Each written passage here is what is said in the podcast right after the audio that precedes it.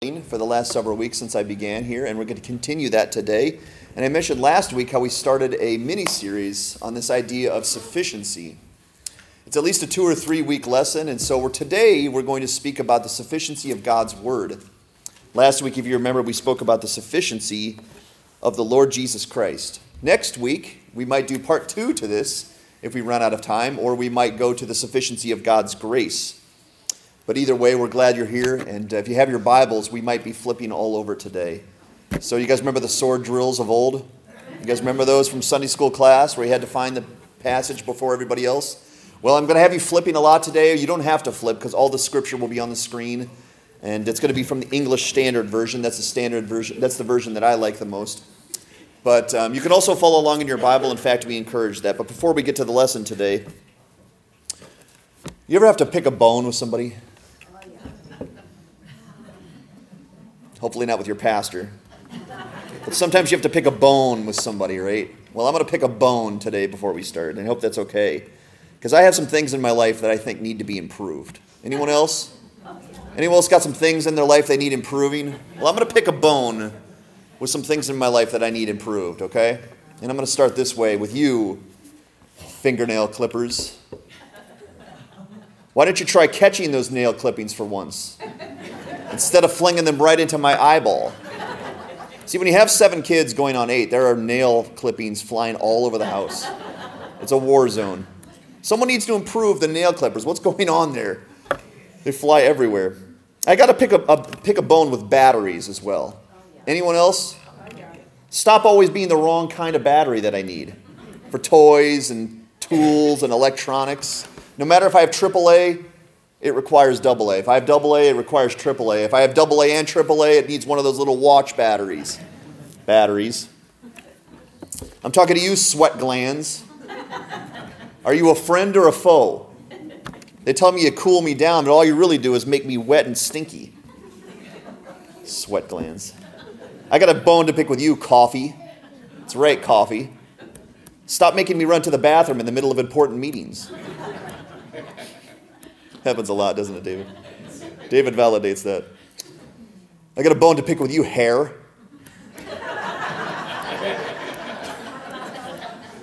Stop growing in all the wrong places. I don't need hair in my ears. I need it on my head like a normal person. Hair. I got a bone to pick with you, microphone. You need to learn to stay in my ear instead of falling off me while I'm preaching. And you also need to mute yourself when I'm singing. Nobody needs to hear me sing, and unmute yourself when I'm preaching. Microphones. How about this one? Sense of smell. Sense of smell. Stop being amazing all the time. There's so many bad smells in this world, right? Why don't you gradually get worse like my eyesight?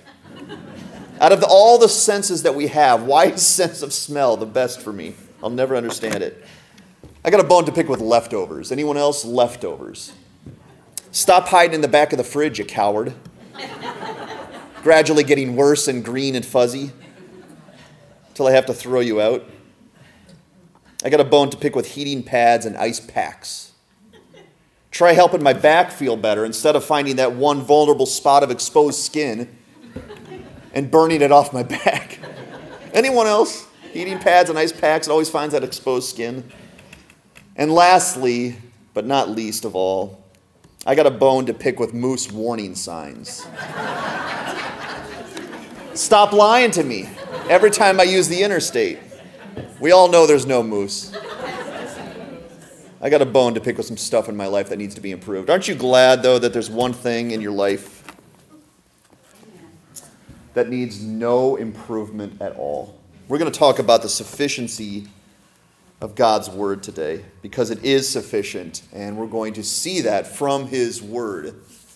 And that's interesting. We've been talking about the sufficiency of important things because we want to go forward in Crossroads Church the right way. And in order to do that, we have to set the proper foundations for this church. And so we're doing that. We're going to take as long as it needs. We've been talking about the Lord Jesus Christ. We've been talking about God's name. We've been talking about the gospel.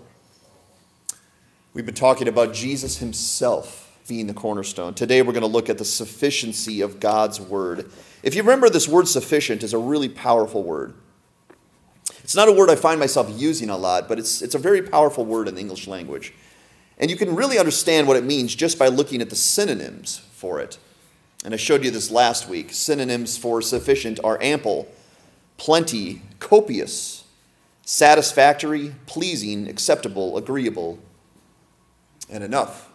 Is the Word of God that to you? Is the Word of God sufficient to you? I hope it is by this point already. And I believe many in this room could say, yes, the Word of God is sufficient. So maybe this will be nothing more than a powerful reminder. But perhaps we'll learn something today just of the sufficiency of God's Word in our life. Someone told me the other day they thought I would be a good lawyer. And I considered that a compliment, and my feelings were hurt at the same time. Um, when you're talking about the sufficiency of God's word, some of you know, many of you know, I think, that before I was a full time pastor, we spent 12 years doing ministry work on secular campuses with young adults. And if you know anything about young adults, they are willing to ask you anything, just like my kids are willing to ask me anything. And when you bring a Bible on the campus, on a secular campus, young adults love to challenge you. They do. They think they're the smartest people in the room. I did when I was a young adult. I was wrong. Um, but they love to challenge you. And I think that's a good thing because God is not asking for anyone's blind faith. Did you know that? None of us. Christianity is not a blind faith, there is evidence all around us. So, if we're going to discover the sufficiency of God's word, I believe there's a few questions we need to ask in order to do that. Because I could stand here today acting like a lawyer, defending the word of God but before we get to why I'm not going to do it that way, I want to look at some questions that we should ask in order to discover the sufficiency of God's Word. Number one, what authority does it have? What bearings does it have upon my life? Why should I study the Word of God? We're going to answer that. Number two, what power does it have? How is it different than any other book or writing in the world? God's Word has a lot to say about that. What wisdom does God's word have? There's a lot of smart writers and smart books out there. What wisdom does God's word have that sets it apart of those other writings? If we have time, we're going to look at what purpose does God's word have? What's the point? What's the point of the Bible? Why do we center our entire church around this book? Why? And number five, we want to look at this. What benefit does it have to me, to you? What personal, personal benefit does God's word have for me as a person living here on the earth? Well, as I said, I, I could act like a lawyer today. I could act like I'm going to defend the word of God as a pastor. That should be my job, but I'm thankful that I don't have to. Charles Spurgeon, my favorite preacher of all time, once said this. He said, Defend the Bible. I'd sooner defend a lion. You don't defend the Bible, you open its cage and you let it roar. Amen? That's what we're going to do today. We are going to open the Bible today and let the Bible defend itself. And I'm simply going to be your tour guide today instead of a lawyer, okay? So we'll see how good I am at that. But let's start here. What authority does God's word have? All authority. Thank you. All authorities. We're going to see here from the word of God. But the question is, is why should I study it? What bearing does it have upon my life? Well, God's word has a lot to say about it. But here, this concept of authority makes us a little uneasy, doesn't it? A lot of us don't like the idea of authority. And um, for whatever reason, maybe authority has misused their power, maybe they've been lazy, maybe they've been incompetent, maybe they've been harsh. There's a lot of different authority figures that have let us down over the course of life. And so we often wonder why do I need authority? Why can't I just be autonomous? In fact, in New Hampshire, we have this nice little slogan and saying, don't we? Live free or die. Yeah. I'm going to live free. I'm going to be my own captain of my own ship. And if not, I'm going down. It's a little grim thought. Um, but live free or die is the slogan here in New Hampshire. So, what authority should God's word have over our life? Well, it's going to be interesting to find this out. And again, I want to let the word of God dictate itself. And I found a pretty good definition for authority. I'm not sure if you could see that. It's a little tiny up there, but I'm going to read it because I think it's a really good definition for the word authority. He said, Authority is the right and capacity of one individual to perform what he wills. I'll say that again. Authority is the right and capacity of one individual to perform what he wills, and who, by virtue of his position or office, can command obedience. It has also an application to words spoken or written, whose accuracy has been established and whose information can consequently be trusted. Isn't that a good definition for the word authority? Does God's word have that? Can it command obedience? Can it perform what it wills? Can it, by application of words spoken and written, and accuracy that's been established, can its information be consequently trusted in your life? Well, we're going to find that out today, and we're going to let the Word of God do the heavy lifting today. We use, we use this passage from John chapter 1 when we were talking about the Lord Jesus Christ, but it's also a beautiful passage to talk about the Word of God. And I want to start right here with this first phrase. In John chapter 1, the first phrase says this In the beginning was the Word. Now, I'd like to stop there for a moment because I think that's a very unusual phrase. Read it again in your mind. In the beginning was the Word. Do you notice it? In the beginning was the Word. That verse basically tells us the Word was before the beginning. The Word existed before everything else existed in life. And that's powerful. The Word was there before creation. Now, if you, again, if you were on the campuses of young adults, they would question you and challenge you and go, wait a minute, wait a minute, wait a minute, pause. Minister, pastor, I have a question for you. That can't be so.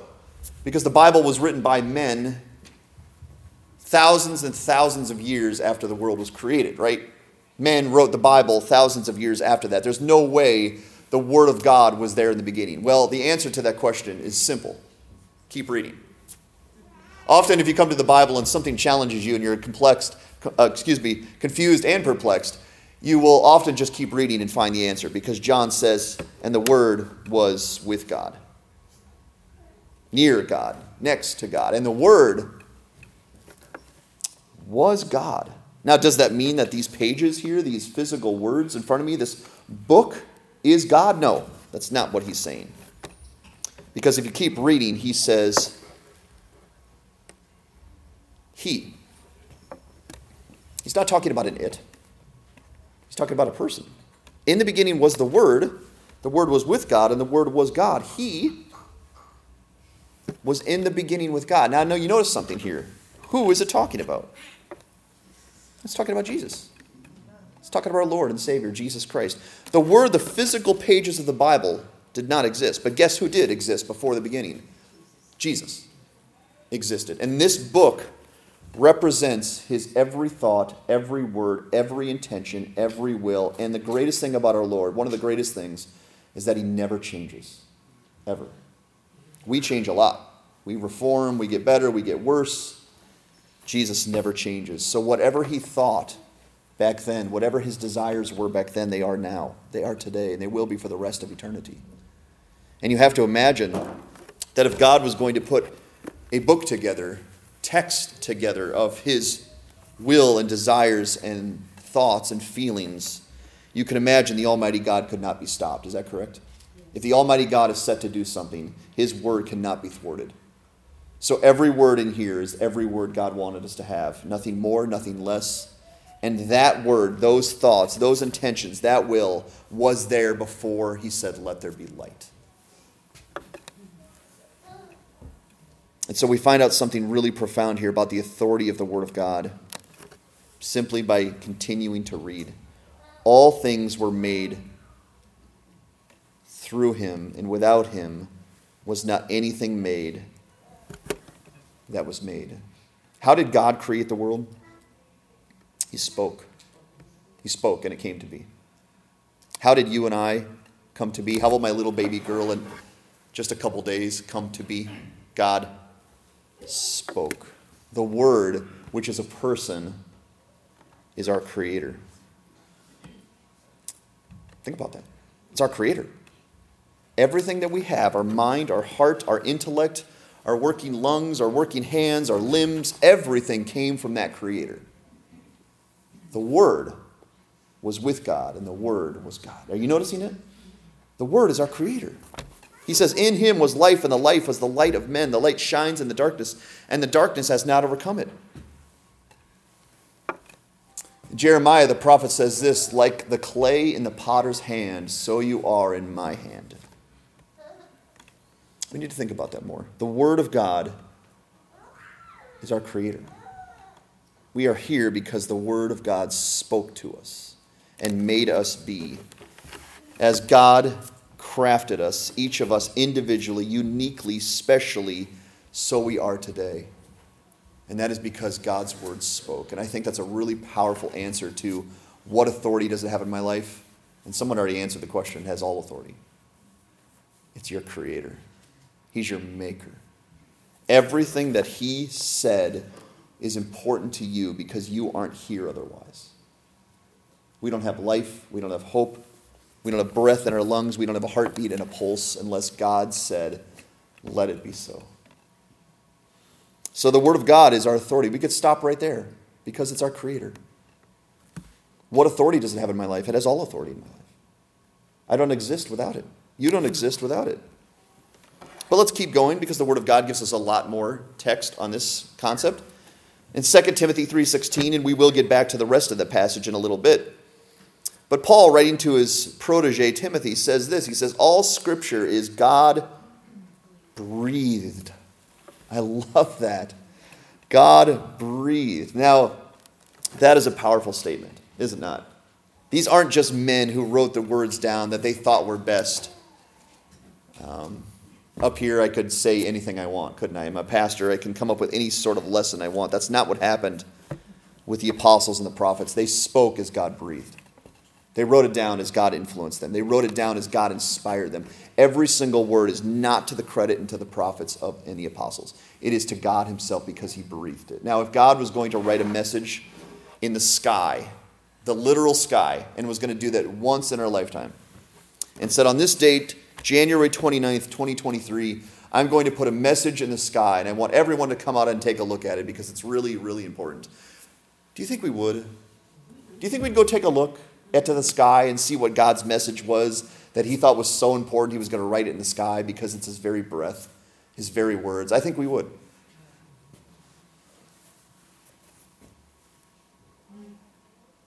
All scripture is God breathed. 66 books. What is it? 39 Old Testament, 27 New Testament. Hopefully, I have the math right there. All of those books, every word, every line, it comes out of the mouth of God. Man does not take credit for that. Have you guys ever read the Bible? Have you ever read it through? Is man capable of this? There's no way. Now, I am a skeptic by nature. I don't know if any of you are. I'm a skeptic by nature, so I worked perfectly with college students because they're skeptical too. So, a bunch of skeptics in the same room together. And I was skeptical for many parts of my life, thinking there's no way God is responsible for this. And then I read it. I read it cover to cover. And you know what I came the conclusion I came to? No man is capable of that.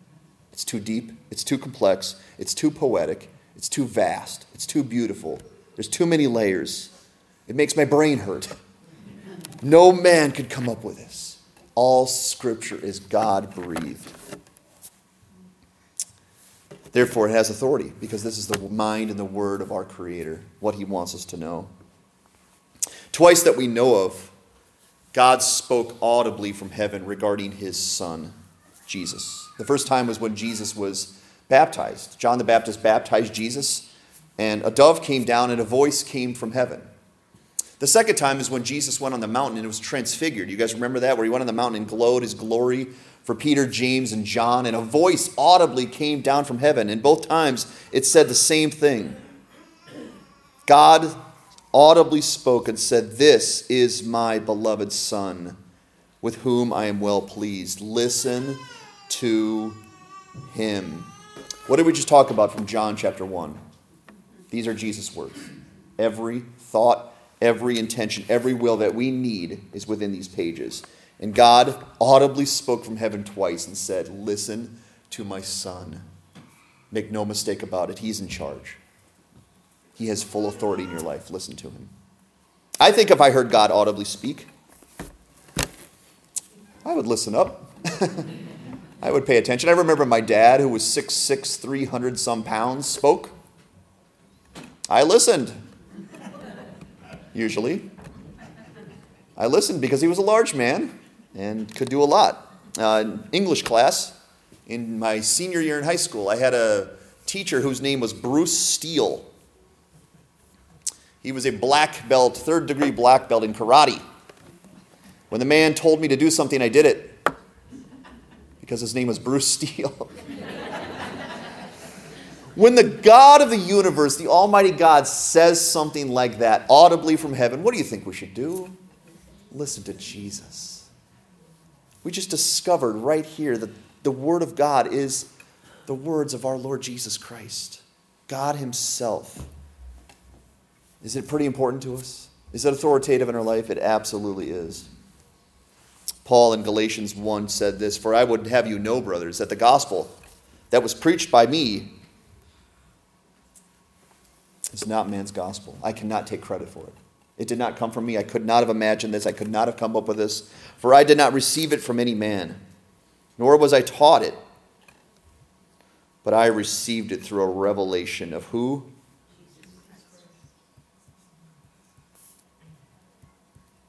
The Word. The gospel came from our Lord Jesus Christ. It did not come from Paul or any of the apostles or any of the prophets or any man of God. It came from God Himself. And Paul wants us to know that what we're holding here is very, very special. It's unique. Paul is also probably saying this Don't shoot the messenger. This is not my gospel. These are not my words. I'd love to say that to you today, okay? If anything bothers you up here today, don't shoot the messenger. These are not my words, okay? But it's interesting to know that God does the heavy lifting. Even a pastor, that takes a tremendous weight off our shoulders to know that I don't have to build this church. I don't have to defend the Bible. God does it himself because it's his word and it's his church and we are his people. Now, if God's word is anything less than our authority, if it's not our authority, then it has no say over how we live, does it? It has no bearings on my life. I could read it, I could not read it. I could listen to what it says, I don't have to listen to what it says because it's not authoritative. If it's not authoritative, then I have the option to read it and obey it or not. That's my choice. I'm autonomous, right? I live in New Hampshire. So if I want to read it and obey it, I can. If not, no big deal because it's not authoritative. If it's not authoritative, then I can pick and choose what texts I agree with. I can like Colossians and I can hate James because it's up to me because it's not authoritative. If it's not authoritative, it can yield to any other message in life. If anything else sounds more pleasing or more helpful or more relevant to my soul, I can listen to that and not the Word of God because it's not authoritative. If it's not authoritative, it doesn't matter how I interpret it. You could make it say this, I could make it say this, because it doesn't matter because it's not authoritative.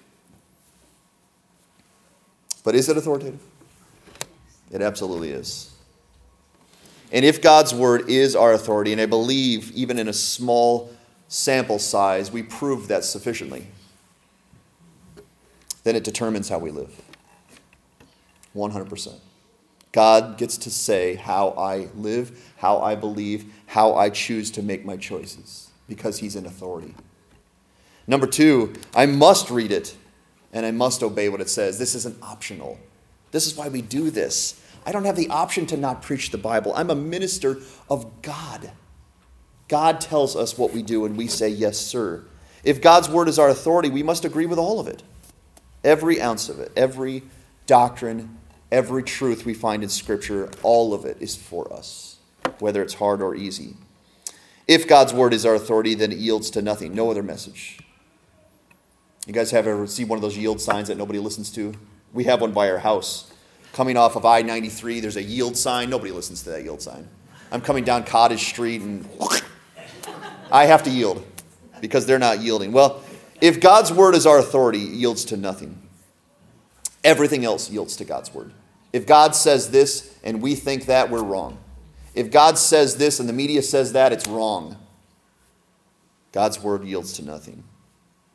And if God's word is our authority, we must be careful to interpret it properly. This is not a bunch of I thinks. This is a bunch of God says. And I need to figure out what the intent of God was when he wrote this because it's my authority. And if God's word is our authority, and it is, then it's sufficient for my life. It's everything I need. All I need to do is open it, read it, and obey it. Now, let's keep going, because what power does God's word have? It needs to have more than authority, because authority doesn't make us feel good. We want to know if there's any power in the Word of God. Well, what power does God's Word have? Here's some powerful things. Um, any gym rats out there? Any weightlifters? These two guys look pretty strong. They pick up rocks, they put them down, and they become really, really strong. Here's a couple strong things. Here's a really, sorry, Christy. Christy's a missionary in Berlin, Germany. You guys, a lot of you guys knew that, know who that is. Adolf Hitler. He was able to convince millions of people to kill millions of people. Pretty powerful man. Here's a couple of powerful things addiction is very powerful, sin is very powerful. So the Word of God better have some power, right? It better have some power within this to accomplish a lot of good in, the, in a world that has a lot of powerful things. Well, listen to what the writer of Hebrews says. He says, The Word of God is living. Now, have, you've read a lot of books, right? Like me, you've read a lot of books. Maybe some people have encouraged you to read books, recommended books for you to read. Has anyone ever said to you, boy, you really need to read that book because it's alive? No, that's no one's ever said that.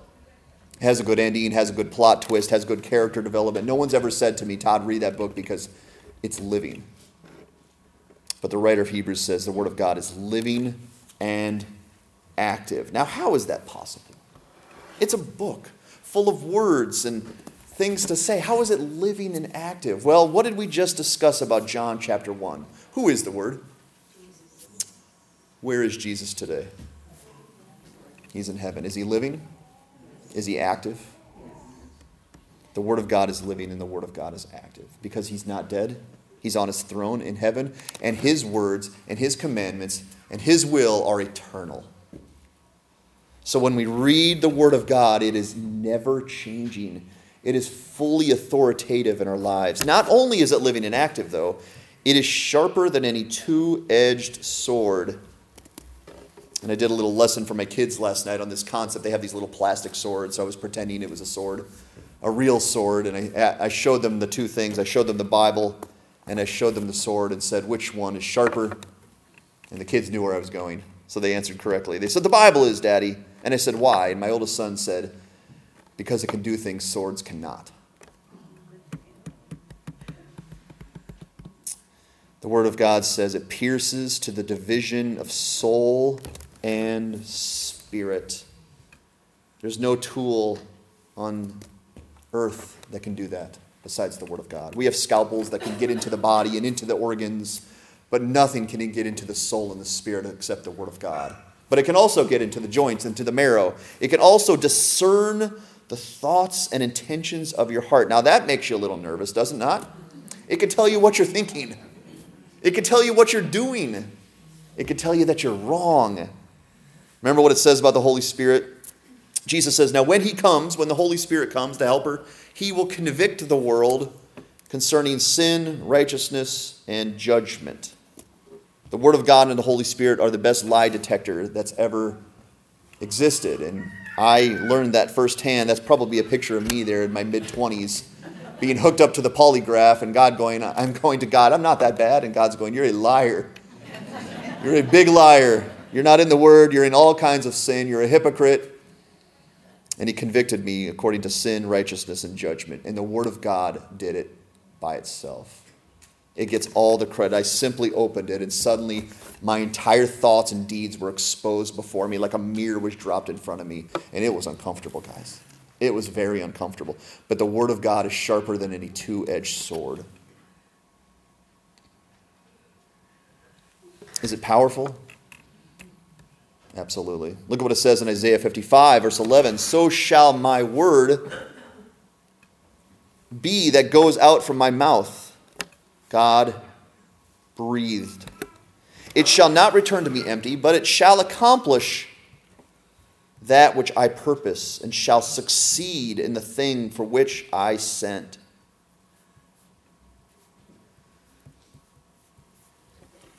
There's a guarantee from God. That the Word of God will accomplish much. It will accomplish exactly what He sent it to do. This is a picture of crop. It's a big field of crop.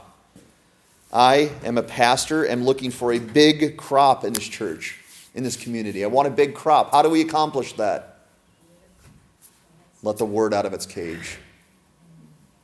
You see that concept of David when he says, My cup runneth over. Well, when God sends his word to this earth, it spills over. It accomplishes much. And now sometimes we look at this and go, well, it doesn't look like God is winning upon this world. It looks like evil's winning, but we don't know the end of the story yet, do we? I mean, we do know the end of the story, but we haven't seen it. We have not seen the final buzzer yet, and neither has this evil side. And so when God's word is sent out and his ministers take that word to the four corners of the earth, God will receive a crop that is unbelievable. And his cup will run over and over and over for all of eternity. Because that's what God's word does, and it cannot be thwarted. In fact, I would love to tell you and love to reaffirm to you that this, for thousands of years, was tried to, people tried to stamp it out. Get rid of it, remove it, obliterate it, blot it out as if it never existed. And here we have it today in many, many languages and many, many versions because God's word cannot be thwarted. And we will preach the word of God here at Crossroads because it's the only path to success we have. Romans, Paul says this so faith in Jesus comes from hearing, and hearing through the word of Christ. How are you saved today? Did anyone share with you the message of the gospel or the word of God? 100% of the time, right? Every single person who has faith and salvation in Jesus Christ, the Word of God was the catalyst. Someone gave you the message of the gospel, you listened, you responded, and you're alive today. It's because the Word of God is living and active, sharper than any two edged sword. And when God sends His Word into the world, it works. And it accomplishes everything He wanted it to. So, our life today, our eternal life, our hope, our eternal hope, is based upon the truth of God's Word. And I'm so thankful for that. Is the Word of God powerful? It is. And in fact, if it was not powerful, Here's an interesting way to know that it is powerful. If the Bible was not powerful, no one would be threatened by what it says. Would they? We wouldn't have to take it out of schools. We wouldn't have to hush it up. We wouldn't have to try to hide it and suppress it, would we? It would just we would just pass over it, no big deal. But the word of God is powerful, so we got to get rid of it. Those who do not want the word of God, they have to do a lot of work to suppress that because they know the, the word is powerful. And if the word is powerful and it's divinely powerful, then it's clearly not of this world and its value is off the charts. I can't recommend that you guys read any other book except this. I really can't. Because it's always going to leave you wanting. Even good devotionals, even good podcasts and things that are out there, unless they're the Word of God, saturated in the Word of God, you're always going to be left wanting. But when you read the Word of God and you dive into the Word of God, your life becomes improved in every aspect. You get strong, you get equipped, you become capable ministers where before you were incapable of anything good. And it's all due to the credit of the glory of God. And if the Word of God is divinely powerful, and we prove that it is, then it's sufficient for our lives. It's authoritative, it's powerful, and maybe one more before we close today. What wisdom does God's Word have? As wisdom. It needs to have wisdom, though, does it not? It can't just be interesting or intriguing. It has to have something beyond the other smart things in this life. We have a lot of smarties in this world, and I don't mean the candy, although those are good too. Um, we have a lot of smart things in this world. Anybody know who that guy in the bottom is? That's Einstein. I hear Einstein's name more as a ridicule than I do ever. You guys ever hear that? Someone does something stupid and they go, nice job, Einstein. In other words, you dummy. Um, somewhere up, up there in the top right. Anybody know who that is? Who is it? Uh, that's, that's me at the beach, actually. Just thought I'd put myself up there. That's right. Wow. You hear what she said? You are pale. She's right. She, maybe, statue pale? That's pretty pale.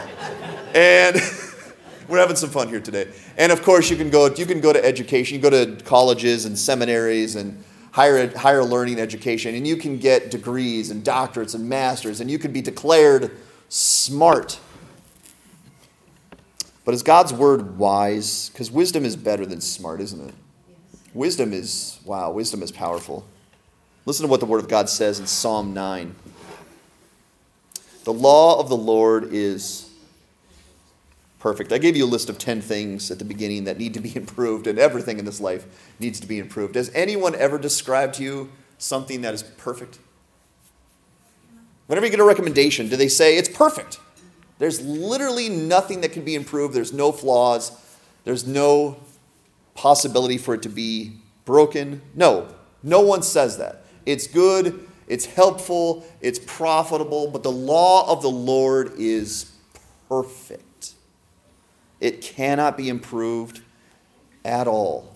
It revives the soul. It can take a soul that we just sang about that is dead, flatlined, in sin, buried, hopeless, and bring it back to life. And I'm standing here today because that happened to me. The perfect law of the Lord revived my soul. The testimony of the Lord is sure, making wise the simple. You have a simple man standing in front of you here today. If there's any wisdom coming out of Pastor Todd, it's because the law of the Lord has done it. It's perfect, its testimony is sure. The precepts of the Lord are right righteous, perfectly righteous, rejoicing the heart. The commandment of the Lord is pure, enlightening the eyes. What book can do that? What can do that? What can revive the soul? What can make the wise, excuse me, make the simple into wise? What can rejoice the heart? What can enlighten the eyes? He goes on, the fear of the Lord is clean, enduring forever. The rules of the Lord are true and righteous altogether. More to be desired are they than gold, even much fine gold. Sweeter also than honey and the drippings of the honeycomb. Moreover, by them is your servant warned, and keeping them there is great reward. It'd Be pretty good to have much fine gold, wouldn't it, in this world? Nine, 999.9, these gold bars say. That's pretty fine gold. It's pretty close to a thousand. The Word of God is more valuable than much fine gold because its wisdom is not of this world. It transcends the world. It's better than the drippings of the honeycomb. It's better than anything this world can produce. Any amount of intellect, any amount of power, any amount of satisfaction, any amount of gratification. Anything the world can produce, God's wisdom goes beyond. In Psalm 119, the psalmist continues and says, Your commandment makes me wiser than my enemies. You want to get wise? Get into the gym of God. Exercise your mind and your heart with the Word of God, for it is ever with me. I have more understanding than all my teachers. I want to send my teachers a Christmas letter and say that. Guess what, guys? I'm smarter than you are. No, I would never say that. For your testimonies are my meditation. I understand more than the aged, for I keep your precepts. I hold my feet back from every evil way in order to keep your word. Now, we looked at some smarties. Here's some smarties. We got Einstein. I think that's Aristotle in the bottom left. That's not me. I'm not that pale. And Stephen Hawking, I think his name is. And basically, what the Word of God says is when when you have the wisdom of God, even though you are simple, we are simple people. The simple will become the wise. The wise will be smarter than the smartest people of the world because you not only have wisdom, you have God's wisdom. You think like God does. By reading this book, you can go from a simpleton to like God in your thoughts and your actions, and therefore no man can hold a candle to you. If God's word was not wisdom from above, it would be full of errors, it would be full of contradictions, it would be full of simplicities, antiquated notions, and falsehoods.